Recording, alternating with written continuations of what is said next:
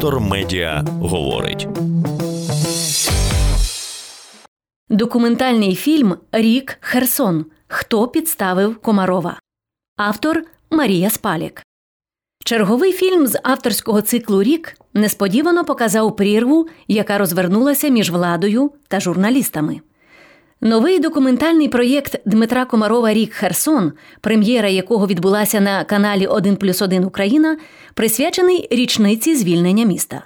Він складається з трьох серій і розповідає про події на Херсонщині в листопаді 2022 року, коли росіяни втекли з правого берега Дніпра та про життя у звільненому Херсоні зараз.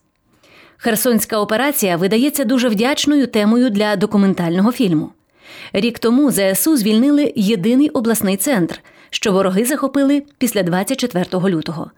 Для херсонців і всієї України це було справжнє свято репетиція перемоги, як сказав Комаров.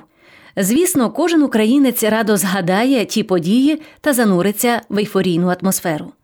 До того ж, минуло достатньо часу, щоб розраховувати на якісь нові подробиці про звільнення правобережжя Херсонщини.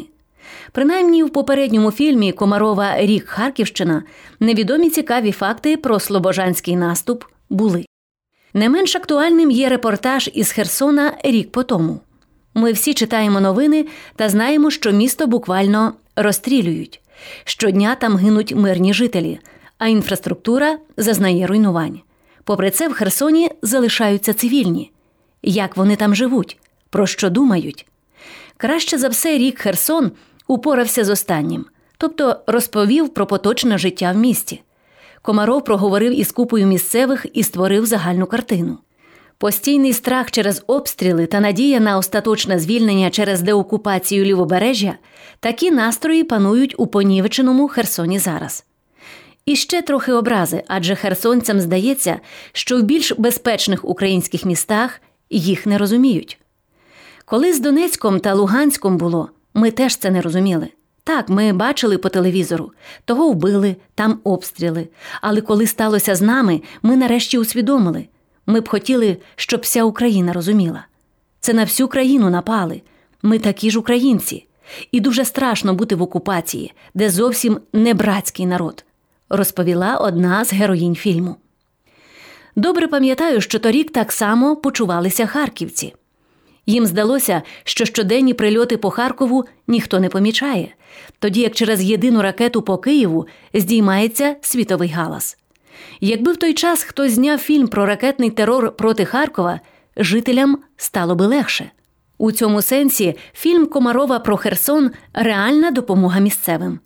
Позбивати ті всі кляті ракети ми не в змозі, але вислухати і підтримати точно можемо. Що стосується розповіді про Херсонську операцію, то тут рік Херсон розчарував. Попри інтерв'ю з трьома авторами Херсонської перемоги, командувачем оперативного командування Південь Андрієм Ковальчуком, командувачем оперативно-стратегічного угруповання військ Таврія Олександром Тарнавським і командувачем оборони Миколаєва лютий квітень 2022 року Дмитром Марченком сенсації не вийшло. Фільм пропонує якісь давні відомі факти, помножені на загальні фрази. Оце у них було стратегічне завдання відрізати нас від моря і суходолом вийти до Придністров'я, розповідає генерал-майор Андрій Ковальчук і малює на мапі кордони території, яку на півдні планували захопити росіяни. Кому це невідомо в листопаді 2023 року, якщо проєкт так званого сухопутного коридора росіян був опублікований ще у 2014 році. На питання Комарова, як ми змогли цьому протистояти, Ковальчук відповів, що у нас не було іншого виходу. А подією, що значно прискорила процес звільнення правого берега, назвав неодноразове знищення ворожої техніки в Чорнобаївці. Можливо, якби не певні внутрішні процеси в країні, огріхи фільму не так би впадали в очі.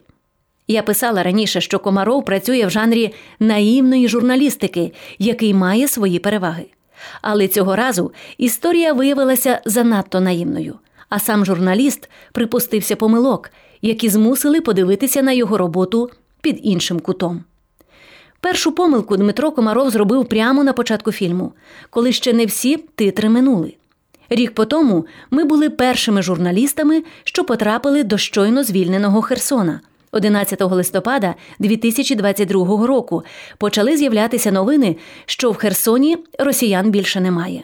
На той час інформації було настільки мало, що ми поїхали в Херсон, аби переконатися в усьому особисто, розповідає Дмитро Комаров.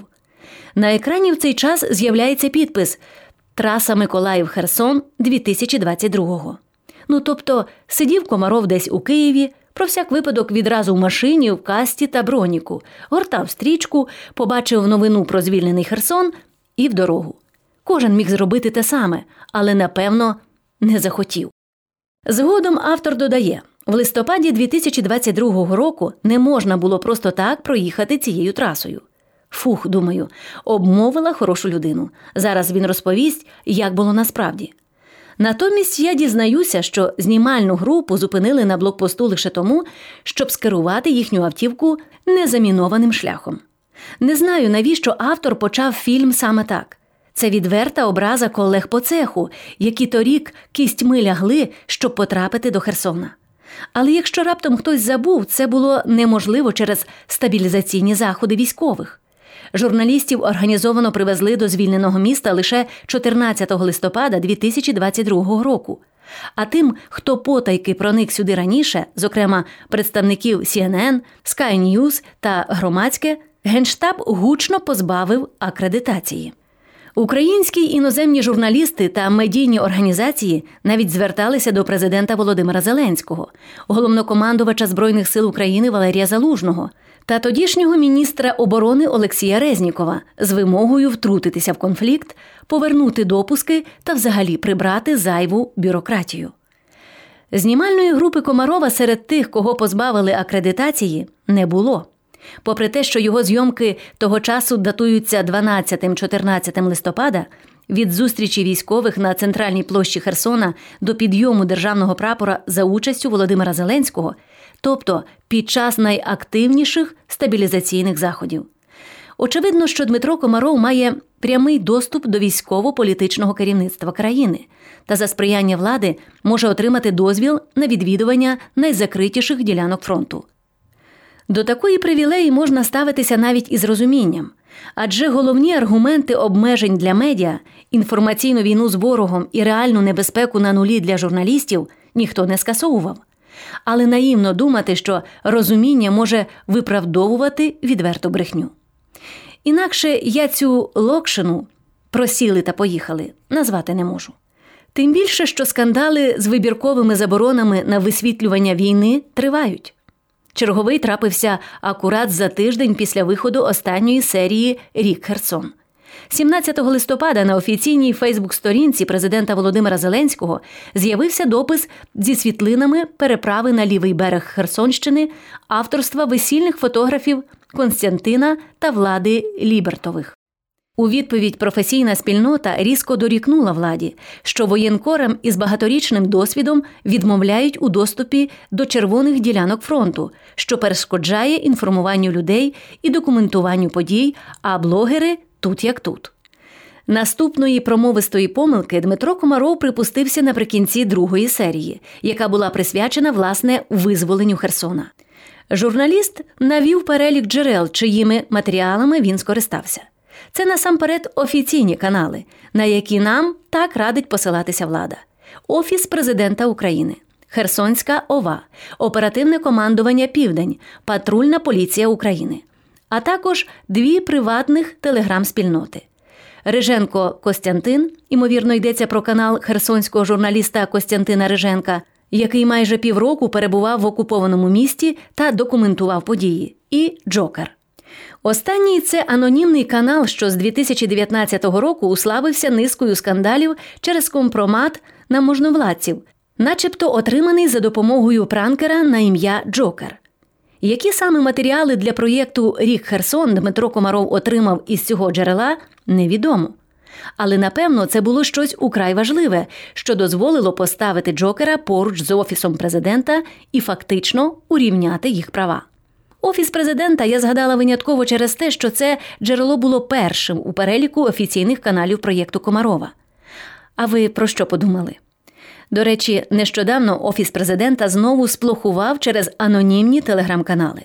На закриту зустріч Володимира Зеленського з журналістами, що відбулася 16 жовтня, офіс запросив адміністратора Трухи, анонімного телеграм-каналу з вельми сумнівною репутацією. Після обурення медіаспільноти секретар Ради національної безпеки і оборони України Олексій Данілов сказав, що президента підставили та назвав анонімні телеграм-канали дуже дуже небезпечною річчю для національної безпеки. Зауважу, що ця хвиля обурення здійнялася буквально напередодні прем'єри Рік Херсон, адже Джокер у титрах так і залишився. Комарова теж підставили, напевно. Загалом Рік Херсон справляє сумне враження. З одного боку, це через те, що автор талановито показав той жах, у якому вже рік живуть херсонці, а з іншого через наявну картину прірви, яка розвернулася між владою та непридворними журналістами. Ніколи це не закінчувалося нічим хорошим, а під час війни взагалі видається катастрофою. Адже породжує недовіру і розкол, найулюбленішу та найефективнішу зброю Росії. Детектор медіа говорить.